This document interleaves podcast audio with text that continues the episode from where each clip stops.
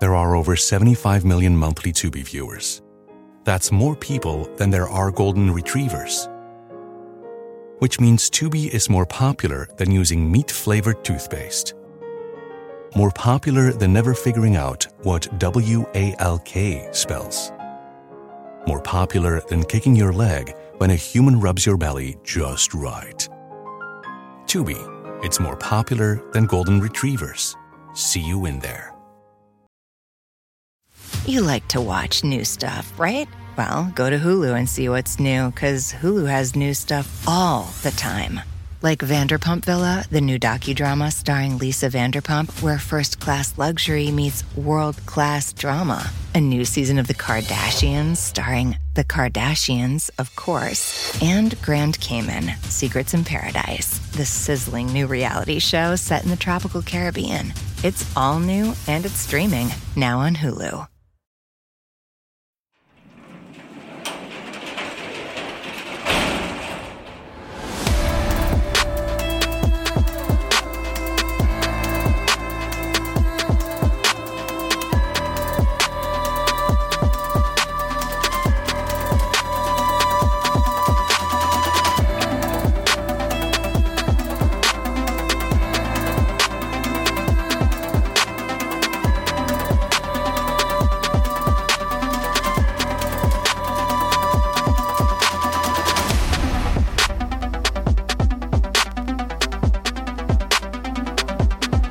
Welcome to True Crime Garage. Wherever you are, whatever you're doing, thanks for listening. I'm your host, Nick, and with me, as always, is a man that would like to remind us all that the American dream is alive and well. Here is the captain. That's America, spelled with a capital M. It's good to be seen and good to see you. Thanks for listening. Thanks for telling a friend.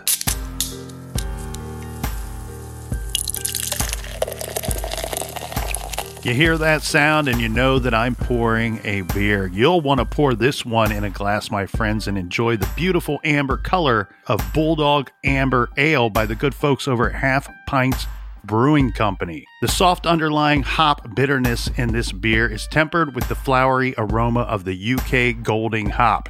And I dig the nutty caramel malt flavor with this one. Garage grade three and a half bottle caps out of five. And here's some praise and thank you to our friends for helping us out with this week's beer run. First up, a big cheers to our friend Lisa Baird and Unadilla, New York. And a big We Like Your Jib goes out to Melissa B. in Graham, North Carolina. Go to truecrimegarage.com. There's a little donate button on there. You can leave us a tip for some beer money, and that will help us fill up the fridge. Everyone we mentioned, that's what they did, and that's why we are thanking them. We don't just take this beer money and fill up our faces with beer. I mean, we do that, but we also donate to good organizations like Project Porch Light. And don't forget about NCMEC, the National Center for Missing and Exploited Children, as well, Captain. You're not only supporting the garage, but you're supporting other great causes. So make sure you do that. B double E double R U N beer run. And make sure you go to our website and sign up on our mailing list so you're in the know about other projects we're working on. And Colonel, that's enough of the business. All right, everybody, gather around, grab a chair, grab a beer. Let's talk some true crime.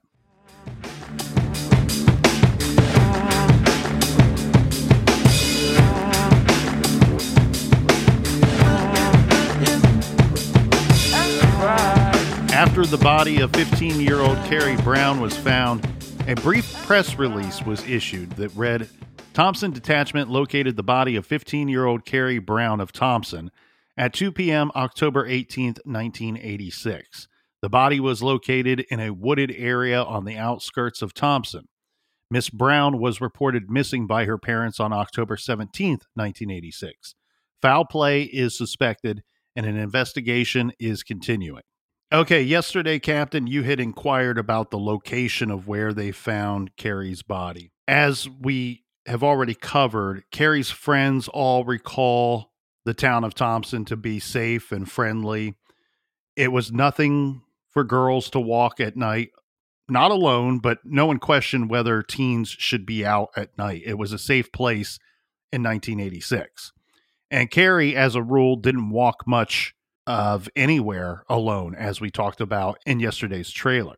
A map was published by the Canadian Crimepedia that shows all of the points of interest in our case. So we have Doug's house where the party was, which is right on the northwestern edge of Thompson. Then we have Nicole's house, which is nearby. And by most accounts, I'm being told that this is about a two to three minute walk from Doug's to Nicole's house. The location where Carrie was found was not all that far away either, but was considered to be on the far outskirts of town.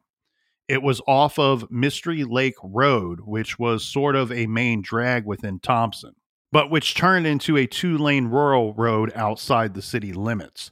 Carrie Brown was found about one and a half kilometers north of the city.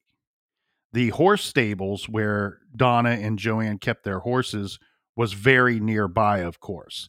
And Carrie was found on a dirt horse riding trail across Mystery Lake Road from Thompson Golf Club. All of the articles say that she was near the hydro line, which is the Canadian Power Company's electrical easement, and down a dead end road it's a place one would almost certainly have to be local to know this spot, to know this area. And one could only get there by car. That's interesting to our story and of interest to our investigation because there were fresh tire tracks that were visible at the scene. One going back to what her friend says, Nicole leaves the party. She sees footprints that lead down to some tire tracks. Well, and the interesting thing here too about this location where Carrie is eventually found is that from my understanding, this is kind of a like a local teen hangout spot. So, in fact, that same evening, the night that led up to Carrie going missing, and then we later find out she was killed that night, that same evening, Trevor and his friends were actually debating where to go to meet up to drink beer. And that was one of the spots that they considered hanging out at near those horse stables. So that really echoes that idea that this is sort of a, a teen hangout area. Well, and think about that. Carrie's leaving this party. Some older teen says, maybe it's one, maybe it's two individuals, maybe it's even more. Hey, we're going to go you know, just a block away or so and, and have a couple drinks there. You want to join us? And maybe she says yes. Again, like I said, it wasn't a huge party, so we should be able to almost identify every individual that was at the party or around the party. But also we we we talked about teenagers walking in in droves to this party. So is it po- it should be very possible for us to de- identify every vehicle there that was there that night. Exactly. And just uh, staying with the idea of honing in on this area where her body was recovered from, looking through my notes here, it says that the spot, the reason why teenagers would hang out there was that this spot was close to town, but it was also remote enough that there was little chance of being caught out there or found by your parents or discovered by nosy adults. So kids would hang out there and drink and party. But as we know, somehow Carrie Brown, 15 years old, ended up there dead. It's very shocking to me that there wasn't more rumors swirling around in this case because it was starts off uh, you know the events start off at a high school party. Well, we did discuss the rumor that Carrie was found nude. That was a, a and it's not correct. We just we discussed what she was wearing when her body was recovered. That was just one of the rumors, I'm guessing, but that's the one that was a strong enough rumor or repeated enough times that it made it all it made its way all the way to us here over 30 years later. Regarding the investigation, you're exactly right, Captain. Like this this is a rather large investigation in part that you're interviewing so many teenagers and so many people that were at that party that had come and go throughout the night people that she went to school with acquaintances things like that. The case file is is large is rather large in this because of the night in question. Now Speaking of the investigation, in the beginning we have three lead investigators that will be working the case. So it's it's three lead investigators from the RCMP. This was constables Pat Cahill, Maggie Gregory, and polygraph and forensic examiner John Tost. I'm guessing because of a lot of the stuff that you're you are saying here, Captain, and how this crime and how the disappearance is all described. My guess would be that when this team was assembled to head up the investigation, the murder investigation, that these three probably thought that this would be a pretty open and shut case, that they would be locking in on a suspect quickly and find evidence to back that up. Well, like we said, there was a decent amount of kids at this party. If you're law enforcement, you're thinking somebody heard something, saw something, or knows something. You would think so. And that's exactly where they start their investigation. They're going to round up everybody that was at that party that night. They're going to question them. They're going to go through Carrie's home and Carrie's bedroom. They I guess she had her own phone and answering machine in her room, so they confiscated that so they could review the answering machine and the phone. They were looking into Carrie's family, her friends, her acquaintances, her teachers, really all the usual stuff that you would expect. The thing here, though, is Carrie has no enemies. Nobody could think of anybody that would want to do something terrible or to harm Carrie. And then on top of that, even with all these people that they talk to, there's no one that seems to have any clue as to what happened outside of Doug's house that night. And you were saying that Doug's mother was there, but sometimes when there's these get togethers that other parents will stop by just to keep the parent, the chaperone company. Do we know if any other parents stopped by to hang out with Doug's mom? Because Doug's mom seemed to be upstairs the whole time. Maybe somebody would have an adult would have seen something. From my understanding, and as it's reported, his mother sounds like she was the only adult.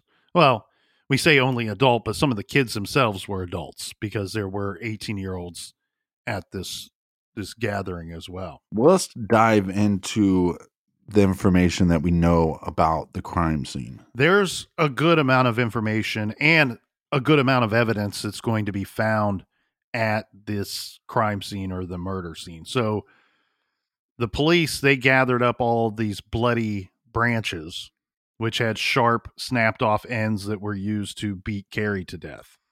So they have their murder weapon or weapons as it were in this case.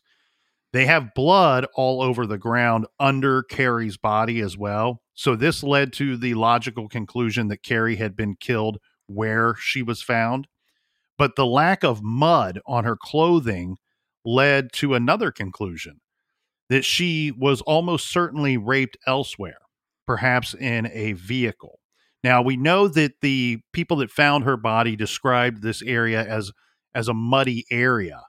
They're thinking that the lack of mud on her clothing means that the sexual assault took place at a different location and that she was then brought to the spot where she was killed with these branches and the that makes a lot of sense based off of the blood evidence but also the branch evidence as well there were some other weird things found at this uh, crime scene that could be or could not be of evidentiary value here to our investigators so there was an air mattress and there was also a rubber car mat that were found on the muddy ground this from the Thompson Citizen website. It says a vehicle got stuck in the mud there, and a blue and red air mattress and a black rubber floor mat were used to try and gain traction and extricate the vehicle. The air mattress had branches shoved under one end, which police believed were used behind the stuck tires to increase traction. Of course, the finding of a rubber floor mat seems like it would be a crucial clue, right? Yeah. That it might help you help one to lock in on the make and model of the car that was stuck in the mud. Yeah, that's a good point. And that air mattress, surely that could be connected to somebody. Definitely. This is one of those things where you wish that show these things to the public and ask the public for help. If you don't know something, Ask anybody. Do, do you know ask this somebody. air mattress? Do you know somebody that had an air mattress like this previously, but after the murder, they no longer have one? Well, the other problem though too is like you said, this is a local hangout for teens. And how many times have you been hanging out with one of your buddies and their dumbass gets stuck and you have to push or again throw stuff under the tire to try to get traction? This could have nothing to do with the actual crime. You're exactly right. It's it's one of those situations where it may have nothing to do with the crime or it may have everything to do with the crime. I can see I could see someone going up there in the dark unaware that that it's muddy and that they might get stuck. So that's certainly a possibility, but so But what a boner. the the crime scene it it has a decent amount of of possible e- evidence here, right? Right. So we talked about the floor mat, we talked about the air mattress, but police also lifted some distinct shoe prints from that mud. Now, photos have not been released publicly. Again, I don't know why we, we release things to the public and ask for help. But the Someone Knows Something podcast reported that there is one very clear print that looks as though the wearer of the shoe was pushing a vehicle. And they say this is because the toe impression is very strong with no heel mark. They believe that it's an Adidas basketball shoe. Adidas. The thing here that that I find of interest too, Captain, when we review things like this and statements like this that are coming from a crime scene, I hear that that people of expert level would consider this to give off the idea that somebody was pushing a vehicle. Whoever was wearing the shoe might have been pushing a vehicle trying to get it unstuck. Doesn't it make you think that probably two people were there? Like usually isn't somebody manning the the steering wheel while somebody else is pushing the vehicle from behind? Yeah, and I don't know if you know this. I couldn't find this information. We said there's several branches that look like weapons that they used to beat Carrie. Do we know how many branches there were? I don't know how many branches they, there were, and unfortunately, the RCMP has never released photos of any of the items that we've discussed the the mattress, the rubber floor mat, or the shoe prints. So, and in some ways, they won't even confirm whether they believe that these items are related or not to the crime. Well, and also local teen hangout. I know I'm going to keep hitting on this point, but if it was me and my friends and we know what happened that night, I wouldn't suspect one of my friends to come forward, even if we had nothing to do with the murders. I I could see 16, 17, 18 year old that's like, I don't want to come forward. I don't want to be questioned you would probably be scared to death to go to law enforcement and say that's my air mattress or that's my shoe print but we had nothing to do with those murders. So like i was saying before we have so many people at this party coming and going. We should have a witness and we and we do have a witness. So what do they know? What do they see? Yeah, this is very important. We have a possible eyewitness here, and police find a, a person who says that they saw two vehicles leaving that area, the area where Carrie's body was found, leaving that area that night. They were were reportedly seen on the only road that goes into that area. So it makes sense that maybe they could be connected to this crime. The witness says that these vehicles, he saw two vehicles, and this would have been around midnight, which is somewhat interesting based off of the time of death as well, as reported by police.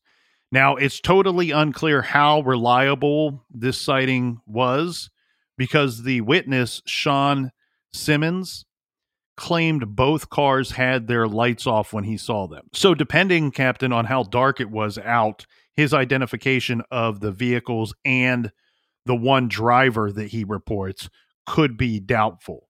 But anyway, what he says is that one car he saw was a 70s era green muscle car, and the other vehicle was a white van. And Simmons' passenger, Larry Liepert, also saw the cars. So we have a, a second individual saying that he saw these vehicles as well. Apparently, one of the witnesses described the muscle car as two tone, and the other one says that it was a solid color. So we do have some discrepancy in their in their eyewitness statements.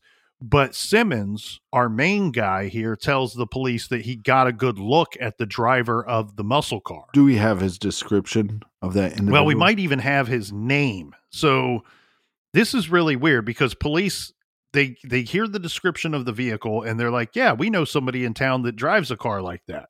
And it's a uh, a guy named Patrick Sumner who was 22 years old at the time. Now, it's unclear to me, Captain, how Sumner was identified, whether Simmons already knew him or whether police showed him a photo array and he picked him out. But Simmons told the CBC later that he's saying that he was 90% sure that it was Sumner that he saw out there that night, this Patrick Sumner guy. So he's not denying that he saw the eyewitness. Oh no, no, no, sorry. I got No, he's he's saying that he's 90% sure yeah. that Patrick Sumner's the same guy he saw out there. Yeah, small town, unique car, hard to hide. But again, you have to go back to the idea that this is a hangout for local teens and is it possible that there was people hanging out the night before the murder took place that have nothing to do with the crime? Well, and this looks like they're going to solve the crime, Captain, because they they go and find this Patrick Sumner guy within just days of the murder. He's now their prime suspect in the case. They interview him. He has no attorney present. He swears up and down, I have nothing to do with Carrie's murder. I I'm unclear whether he even knew her at all. There's nothing to suggest that he even knew who Carrie was. But they go ahead and they charge him anyway. You know how these high school parties were. You'd have some 15, 16, 17. I attended one yesterday. Yeah. well, see, you'd be in the group of people I- that I hated at the high school At, party. at yesterday's high school party, I brought my motorcycle and I jumped a shark, and um, I'm now like a local hero. Just so everybody knows. well, I always thought it was strange, and not to give ourselves away, but one of our buddies' grandma would go on vacation and we'd have parties at her house with, without any, parents knowing. But I remember sometimes there being guys and girls in their early 20s at the party. And I always thought, what kind of loser are you to show up? You have nothing better to do than to go hang out with a bunch of high schoolers at a high school party. But this is going to bring us to a three day trial. Well, what it is, it's it's actually a preliminary hearing because what they need to do is they're still in the process of even seeing if there's enough evidence to take this thing to trial. Remember, he's denying that he has any involvement at all, and they decide to charge him anyway. So now we got to get a judge to sort this out to see if it's going to go to trial. So the evidence that the RCMP gathered and presented against Patrick Sumner at this three day preliminary hearing was as follows A spot on the interior light of Sumner's car appeared to be blood. Uh, item number two was blood stains were found on a t shirt taken from a hamper in the Sumner home. So his home was searched and they obviously seized a few items. Tw- Right. 12 hairs consistent with Carrie's hair were in Sumner's car on the seat and a witness testified that Sumner was washing his car the following day after the murder. Uh, this was a local body shop owner and a used car salesman, Raleigh Becker, who could see the dump. So, this is going to sound very much like Steven Avery making a murderer. Sumner lived at the town dump. The The family's property was the the town dump, and this I'm sure he had a great high school experience living at the dump. Well, and this used car salesman said that, you know, I can see the property from my business. uh, where I work, and and that is how I saw him washing his vehicle the following day. Now, by the time we get to this three day preliminary hearing, Sumner has an attorney. His attorney did a really good job making the court question whether there was any type of sufficient evidentiary connection between Sumner and the actual killing. Let's kind of combat some of that evidence, if you will. So, the RCMP constable, John Tost, assumed that the stains on his mirror, on Sumner's vehicle's mirror, were blood, but they conduct tests, lab tests, and it was determined that the stains were not blood. We're not sure what the uh, the material actually was. Sumner did right. say that he believed it was tomato juice. It doesn't really matter what it was because it wasn't blood. Strange to be tomato juice. I'd actually lean towards maybe the idea that it'd be transmission fluid, something that would be a darker red color. The small blood stains on the t-shirt. Oh, this is I'm going to apologize in advance because it's going to get gross here for the next minute. Mm. The small blood stains on the t shirt were the same type as Carrie's, but the shirt belonged to Sumner's father. So they find this item when they're searching the home, right? And they're like, oh, look, th- this appears to be blood on a t shirt. We better confiscate this. Well, very quickly, they learn the shirt does not belong to our suspect, just somebody else that lives in the home, his father. Yeah, but if sometimes you take your father's clothes and wear them. Right. So it's possible he would have access, Sumner would have access to be wearing this shirt. So here becomes the problem for their evidence with this shirt. Yes, the blood found on this t shirt was the same blood type as Carrie's. That doesn't mean that it is Carrie's blood. It's just the same blood type. So it's possible that it was Carrie's blood on this shirt. If that's if that's going to be the case, that's a big problem for this Patrick Sumner suspect. However, keep in mind he's saying that shirt belongs to my father and the bloodstains, the father says, were from zits on his dad's back. That's the gross part that we got to. Oh, that's uh, delicious. yeah.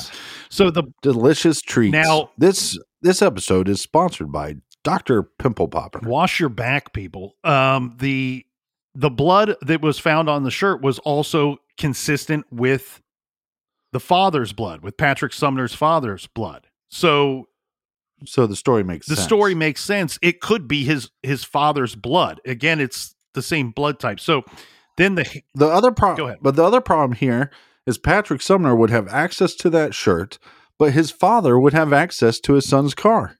Yes, he would. So they, he's not seen at they the both scene. become no, which I understand. But what I'm saying is, as far as the defense goes, you can start bringing up the fact that you can make a case that it's not Patrick but the father. Now, what about these hair well, samples that they found in in Patrick's car? As we know now, in 1986, it was thought of differently, but as we know now, hair analysis is not exact. The science on it is not exact. So all you can do is is compare two hairs and go, yeah, they're similar. You can't say that they came from the same person. There's unless you're extracting DNA from those hairs and comparing it. That's the only way that you can determine that it came from your the victim. So the the hairs that were found in his car, they just simply cannot be 100% linked to Carrie. Now we don't have the smoking gun yet against Patrick, but we have evidence building. We'll get more into that after this quick beer break.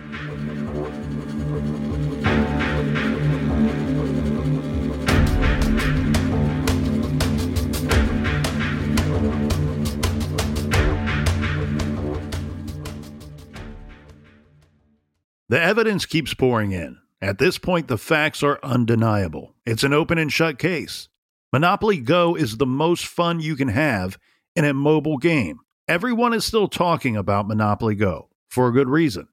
It is an absolute hit. Millions of people pass Go every day because this game is always bringing something new to the table. Like countless crazy tournaments, you can join with your friends as partners or teams or timed events offering bonuses like massive multipliers or rent frenzies to help you get huge rewards.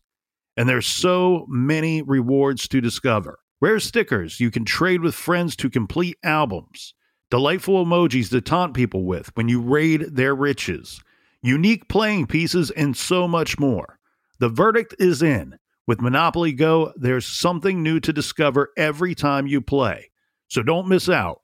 Go download it now free on the App Store and Google Play. This show is sponsored by BetterHelp. We all carry around different stressors, big and small. When we keep them bottled up, it can start to affect us negatively. Therapy is a safe space to get things off your chest and to figure out how to work through whatever's weighing you down. If you're thinking of starting therapy, I highly recommend that you give BetterHelp a try. It's entirely online, designed to be convenient, flexible, and suited to your schedule. Just fill out a brief questionnaire to get matched with a licensed therapist and switch therapists anytime for no additional charge. Get it off your chest with BetterHelp. Visit betterhelp.com slash garage today to get 10% off your first month. That's betterhelp, H-E-L-P dot com slash garage. This show is proudly sponsored by BetterHelp. Check out betterhelp.com slash garage today. The best part of spring cleaning takeaway is the post clean clarity you get. It's kind of like when you find out that you've been paying a fortune for wireless. When Mint Mobile has phone plans for $15 a month when you purchase a three month plan, it's time to switch to Mint Mobile.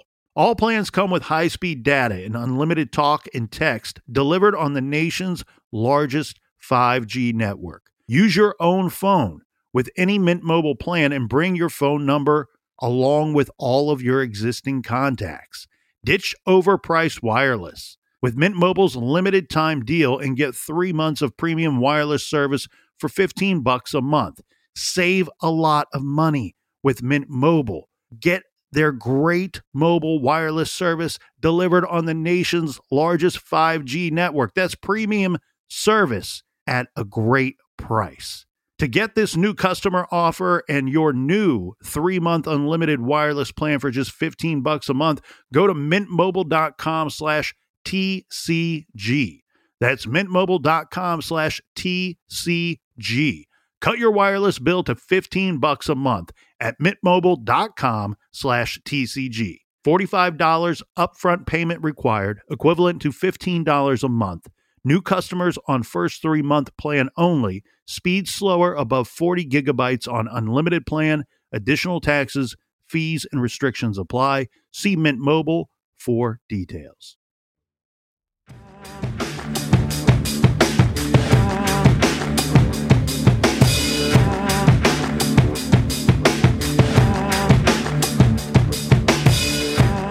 All right, we are back. Cheers, mates. Make sure you are following us on Facebook and Twitter and Instagram at True Crime Garage. Cheers, Captain. Cheers to you, Colonel. And then the item of Sumner washing his car. I mean, that's one of those things that I always kind of laugh at because some people will say that's evidence that somebody's trying to cover up a crime. Others say, look, it's just a guy washing his car. Sumner does give a statement at the hearing regarding washing his car. He says that there's a couple problems with the police's timeline here. He says, first of all, I'm a mechanic and I was in school all day on Friday. So I was not washing my car on Friday, the day after she was killed. I was washing my car on Saturday. And I was washing my car on Saturday because I like to keep a clean car and he also points out he goes he goes above and beyond here and points out he's like look if i was trying to hide something i wouldn't be washing my car at a location or in a place where many people could see me not just this one witness Right. Well, and in Patrick's defense here, we said that it snowed, so at some point they're going to put salt down on the road, and a lot of people want to make sure, especially with these old type muscle cars, that you want to get that salt off your car so it doesn't rust out. the long and short of it is that the crown did not present any other evidence against sumner that we know of. We know that the judge dismissed the crown's case. This takes place in february of 1987 saying that there the circumstantial evidence against sumner was misinterpreted by the rcmp and that the judge decided that there was actually insufficient evidence to keep Patrick Sumner over for a trial. Now, one thing that's difficult on Right. our end here, Captain, as we try to report this the best that we can to everyone, the transcripts from this preliminary hearing have never been released. So we we can't say if there was any other evidence against Sumner or anything else that really got him off completely because we just don't have th- that information has not been made public. I would have loved to be a fly on the wall during that trial and a fly on the wall during the conversations between Patrick and his lawyer. But now that was all taking place in 87. Like you said, she was raped. We should be able to test the semen, the DNA of that semen. Well, so in the end, Sumner spent four and a half months in jail before this preliminary hearing took place, waiting to see if he would be tried. And of course, after they determined that there's going to be no trial, he's released. He says that he still suffers from PTSD to this day from being wrongfully accused. Well, that's a lot of time to spend in jail. If he if he is innocent, that is a long time to spend in jail for a three day preliminary hearing. Well, let's jump to this because you asked a, a brilliant question here, and and knowing the details of the attack and knowing uh, what the victim uh, in in the crime scene and the crime itself, you ask a great question. Do we have any type of DNA? So Sumner is released, and really all that is is like, hey, you know, there's still some people that were suspicious of Sumner even after he's released, and the judge says there's not enough evidence here for a trial, obviously, but nothing really happens in the case for a long period of time. Now, the the police themselves they try to ramp up the public's interest in the case and and revisit media attention to the case on the 5 year anniversary of the unsolved murder, but nothing really happens until almost 10 years or a little more than 10 years later. This is in 1997 when just like the band, one of my favorite bands Clutch says, "We got big news." This is when the Winnipeg Sun reported on June 7th, 1997, that evidence from the scene has been stored over the years. A recent breakthrough with DNA testing has put the case back on the front burner. Results from an Ottawa lab show at least two males are responsible. So there's DNA in the case. We sit here all these years later and we still do not know the source. It, could have been from blood, could have been from semen, it could have been from material under Carrie's nails, touch DNA, touch Right. DNA on items found at the scene. We just don't know where they got this DNA from. We can speculate. I don't think we need to. We know uh, some details about the attack, but the the key is here that they have DNA. This is what will solve this case or should solve the case soon.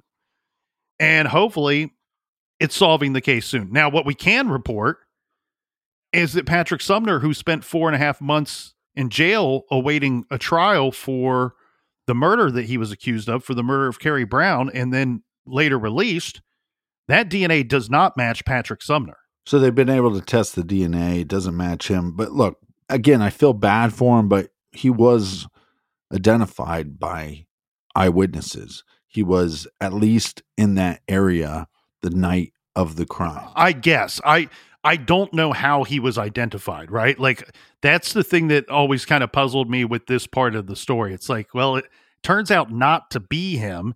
He could have been in the scene, at the scene, or near the scene, but he says he wasn't. And so, and then the DNA Right. kind of backs up that he didn't. Well, not kind of. It does back up that he's not the killer, and in this case, one of Right. the two killers. But so he has really no reason to lie for not being in the area, as he said. So I've always kind of wondered, like, is he just like this dude that the police knew, and they say to the witness, like, yeah, we think we know who owns that car, and rather than showing him a photo lineup, do they just show a photo and say, was this the guy? And he's like, yeah, it looks like the guy.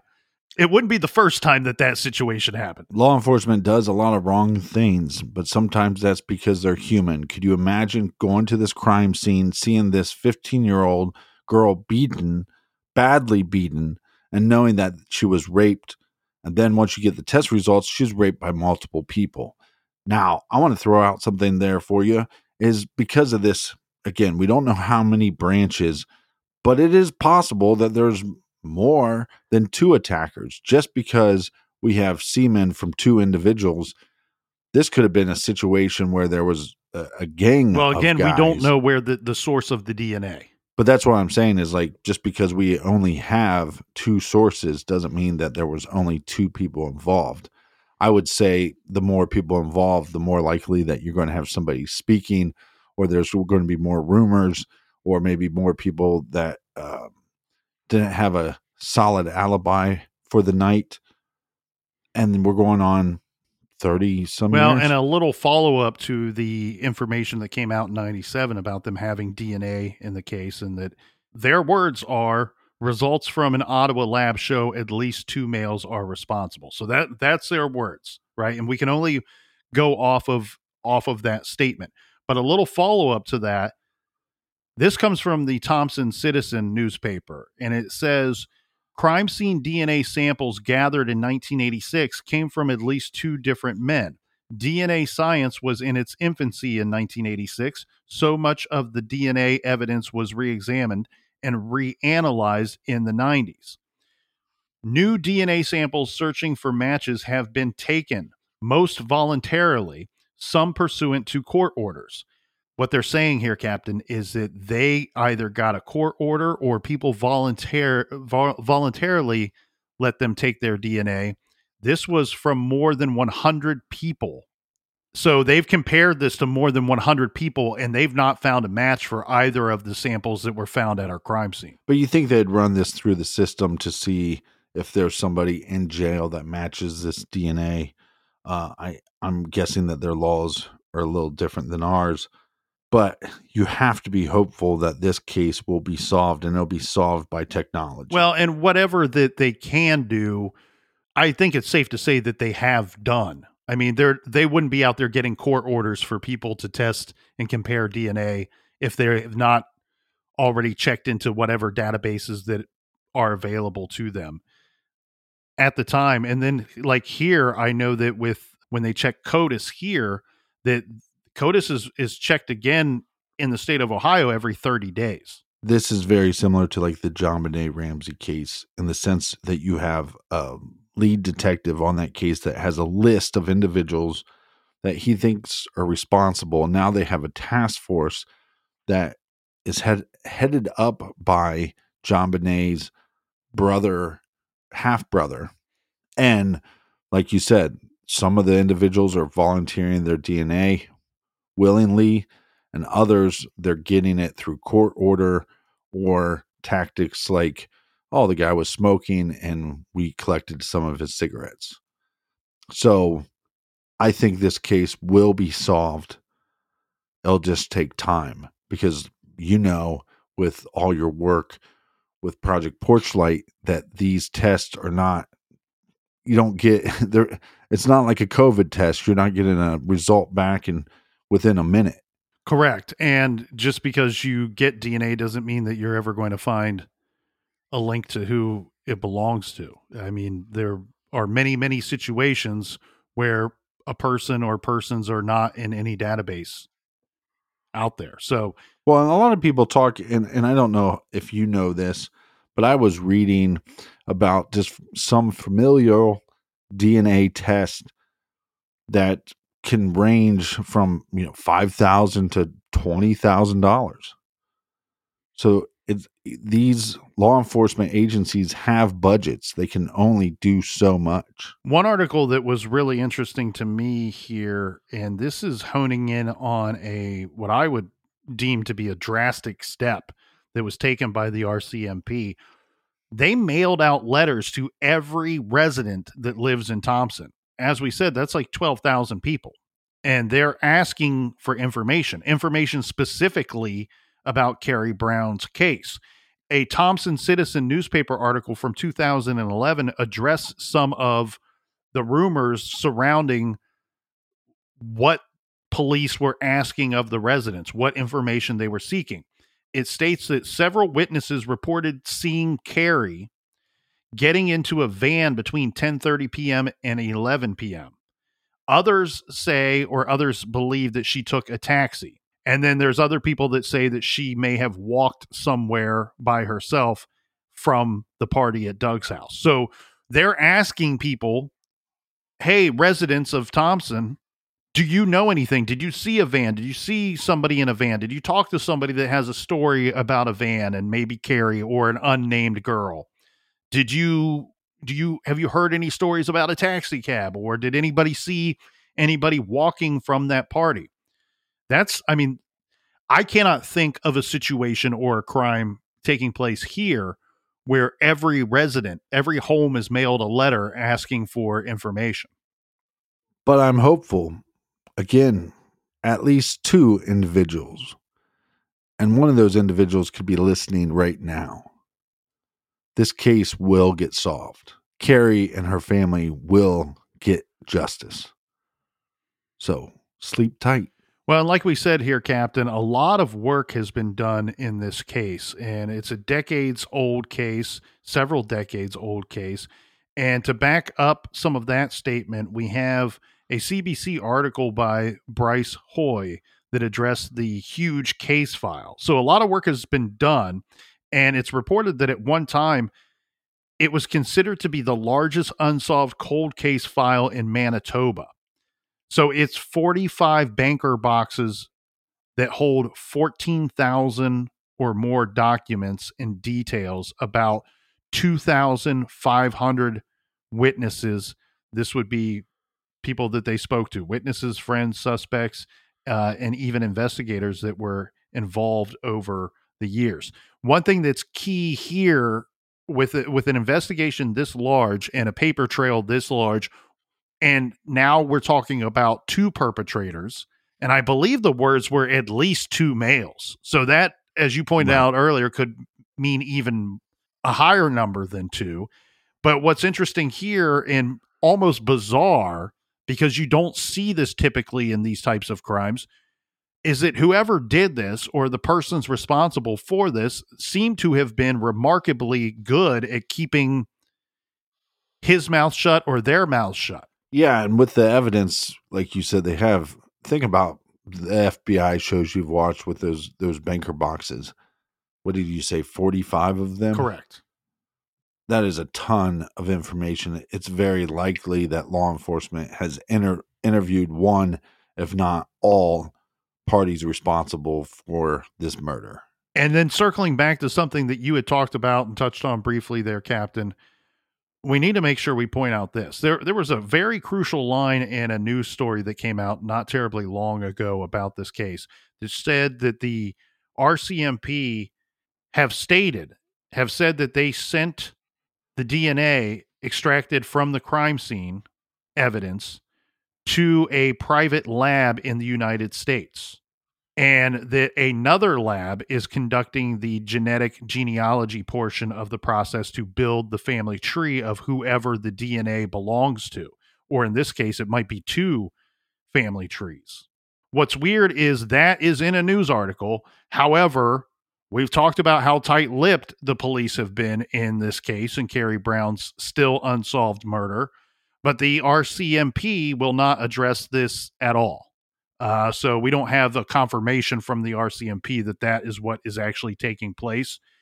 It's not clear to me how the newspaper, the uh, Thompson Citizen, came to this information. That is what they have reported. So I'm hoping, and I know you are hoping as well, Captain, that this is accurate information. Yeah, definitely. It would be a huge step in the right direction. One thing that is unfortunate is that the town of Thompson has had a significant uptick in crime since Carrie Brown was killed back in 1986. A 2021 news article on ThompsonCitizen.net by a local journalism initiative reporter, Dave Baxter. He reported that, quote, over the last few decades, the city of Thompson has also become known for things far more sinister crime, violence, and murder cases that have never been solved. The city has consistently ranked among the top communities in all of Canada for rates of violent crime per capita.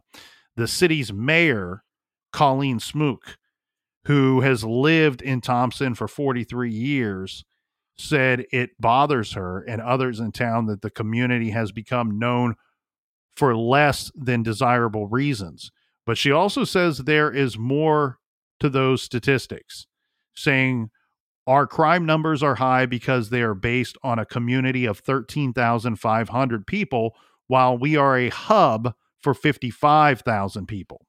And she goes on to say when we look at the stats of actual crimes committed, most offenses are committed and happen to persons without a Thompson address. So that really is the crux of this case, in my opinion. The consensus seems to be that Carrie's case is different from those committed by drifters who pass through town. Most right. people in this case seem to think that Carrie likely got into a car with probably somebody she trusted and probably more than one person. And then she's found by the horse stables in this out of the way area by the horse stables known to locals.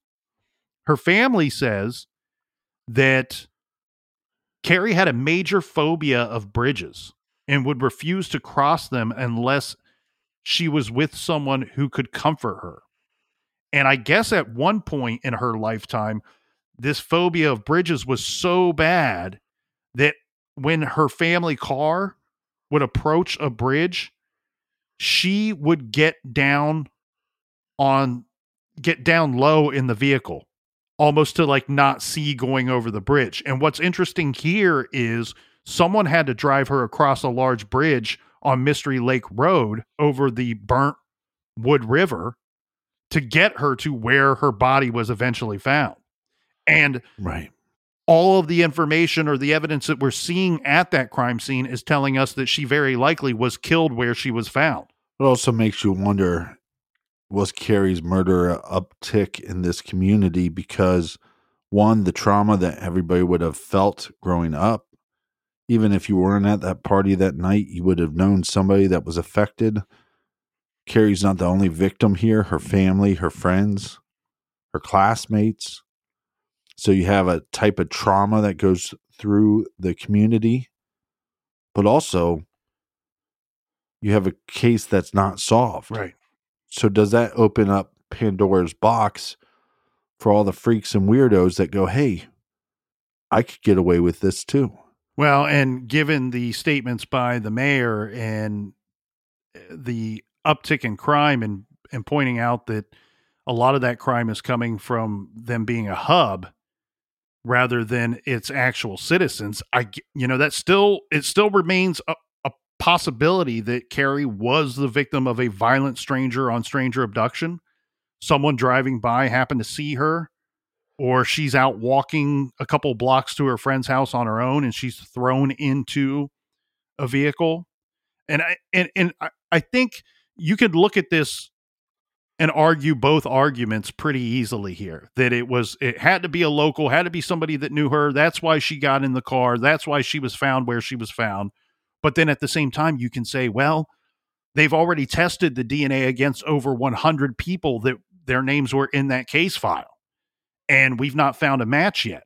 So maybe it was some kind of random crime and a stranger on stranger crime. And as we know, as we always see, those are very hard to solve. Right. Now, the RCMP will not confirm that they are using forensic genealogy in this case, in Carrie Brown's case, but let's all hope that they are, because after 36 years, it seems likely that that is the only way that this case will get solved.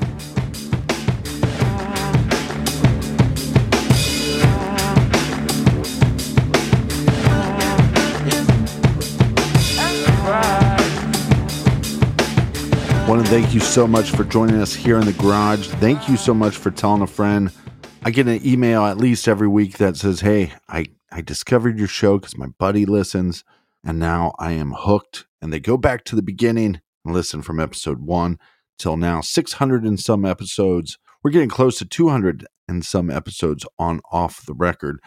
And you can find that at truecrimegarage.com as well. And you can also find recommended readings. So, Colonel, do we have any recommended readings this week? This week, Captain, this is an oldie but a goodie. This is one that we have definitely recommended before, and I'm very happy to be recommending it again because a few weeks ago we were talking about serial killer Kenneth McDuff, and that inspired me to read for the third time Who Killed These Girls, which is a book about the yogurt shop, the infamous Austin, Texas yogurt shop murders case. Why am I recommending it again? Because it is absolutely one of the best true crime books ever written. One of these days, Captain, I'm going to come out with a list of the Colonel's top true crime books of all time, and this one will certainly be on there. You are going to want to check out Who Killed These Girls.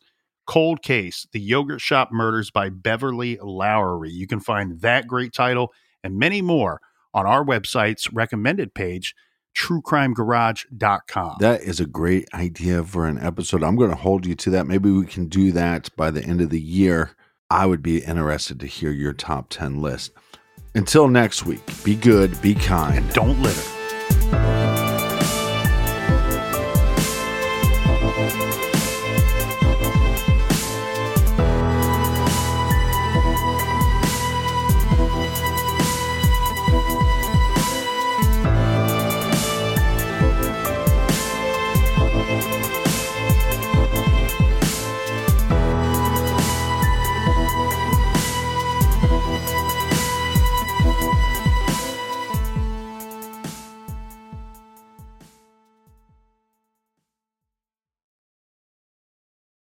Meet Gail. Her thing is being a supermom, and supermom has a lot on her supersized plate.